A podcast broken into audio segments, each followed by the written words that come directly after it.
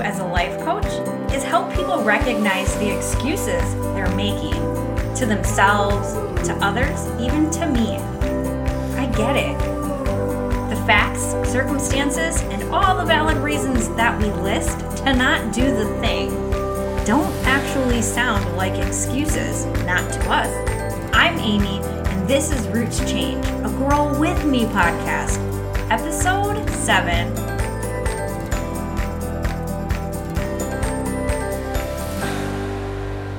pretty sure it's clear today we're talking about excuses.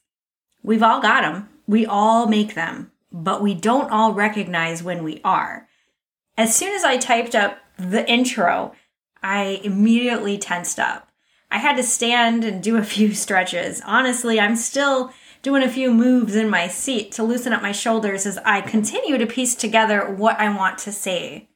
I know how hard facing excuses head on can feel, especially when you're not ready to acknowledge all of those valid reasons you've been listing are in fact excuses you've been protecting.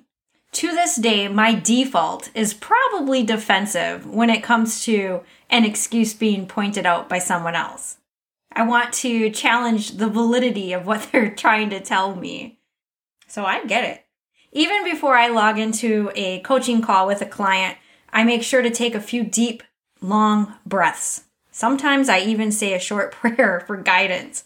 And it's important when I'm talking to somebody and I notice an area that needs attention that I do it in a kind and loving way. Sometimes that means I have to soften my words, but the message is the same and it needs to be clear.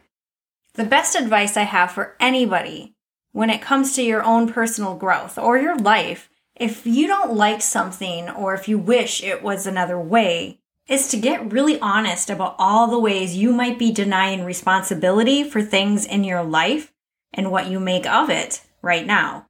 When you're really ready to move forward, to see progress in your life, to change, to grow, you will have to choose to be accountable from this day forward for everything you have control over that happens next. I'm hoping this episode helps you understand the difference between an explanation and an excuse so that you can recognize the areas you're making them and quickly point them out. And then start asking yourself, why? What I want is for everyone to stand in their true power, to believe in themselves and make the absolute best they can out of whatever hand they've been dealt. You can't do that until you start looking at all of the uncontrollables and figure out how to move forward from where you are to where you want to be, regardless of them. Sounds easy? Probably not. We all have wishes and wants and dreams and fantasies, and we won't all get to live them. And that is the truth. I wish I could tell you a different story, but I'm going to tell you a real one Sometimes life throws us curveballs and they create limitations.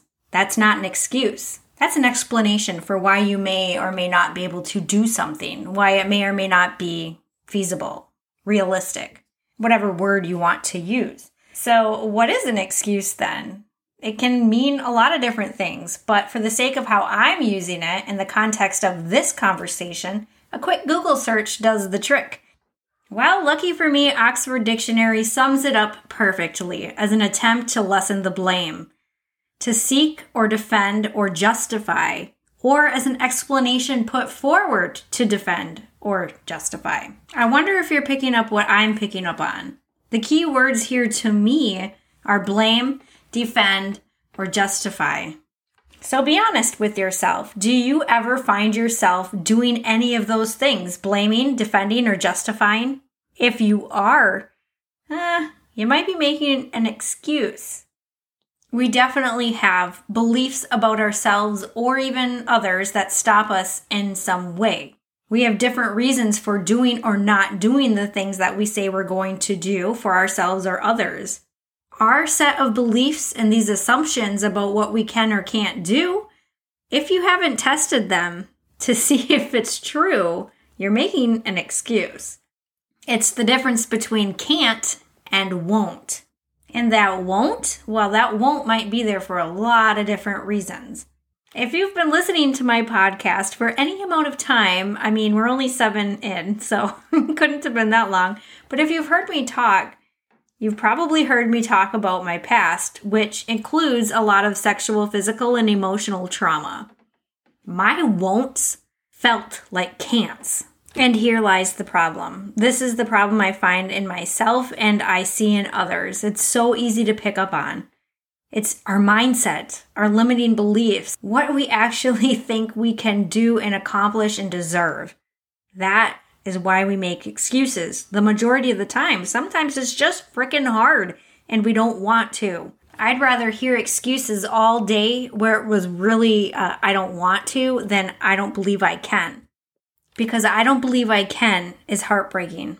If you're making excuses for your life and what you are capable of doing, if you are settling, if you are not going for it, if you are pointing to your past, to your pain, to more punishment instead of looking forward, you are doing your future self an enormous disservice. And that's exactly why we're having this conversation because I want people to not just survive. I want you to thrive. And the only way you will ever do that is by taking ownership over what you can control in your life and taking intentional action going forward. For so, so long, I made excuses for my life. I made excuses for my unhappiness, for what I accepted. Do you know what it's like to wake up and realize how much of your life you actually had influence over when it sucks? Let me tell you. It's like a slap in the face. Like, why would I do this to myself? And that is why such a huge part of my growth, and the very first part of my growth, was acceptance and self love. I had to forgive myself. I had to learn to understand why I made the decisions that I made, why I settled, why I allowed, why I overlooked, why I made excuses. But I sure did not mean to. I was doing the best I thought I could. then I realized I could even do better. And once I did, it got better. Is there something that maybe you would like to get better? Are there certain things that you could be doing that you're choosing not to? And if you're choosing not to, why don't you get really clear about why? Just be honest with yourself. Nobody's listening but you. And listen, we don't just make excuses for ourselves, we excuse other people. I just listed some ways I did. Whose bad behavior are you excusing? He had a bad day. Work is really stressful. We're really tight on money. It's not always like this. She had a really hard life. No. Do not excuse other people's harmful behavior. Set boundaries for yourselves. Communicate them and stand by them. We can more easily pick up excuses in others than we can ourselves. It's not always easy to look inward. We've probably just been justifying them as valid reasons for so long that we believe that they are. Not to mention, our past is made up of all types of things and it wreaks havoc on our mindset and self beliefs. So, if you're willing to be honest with yourself and start exposing where you're making excuses, pull those excuses up by the roots. Those are old truths, they are not serving you. And in time, you will learn they are actually starving your new growth, affecting the quality of life that you have now and later. You are impacting your future by accepting, allowing, and excusing. Roots change, and it happens with every choice we make. If you'd like to continue this conversation, join my email list. Reach out to me. Let's talk about it. I'm not here to just talk in your ear. I'm here to join your journey I can do exactly that in a very simple way. Join the group, Roots Change, a growth community for women. Till the next time, you are loved, you are worthy, and you are capable of.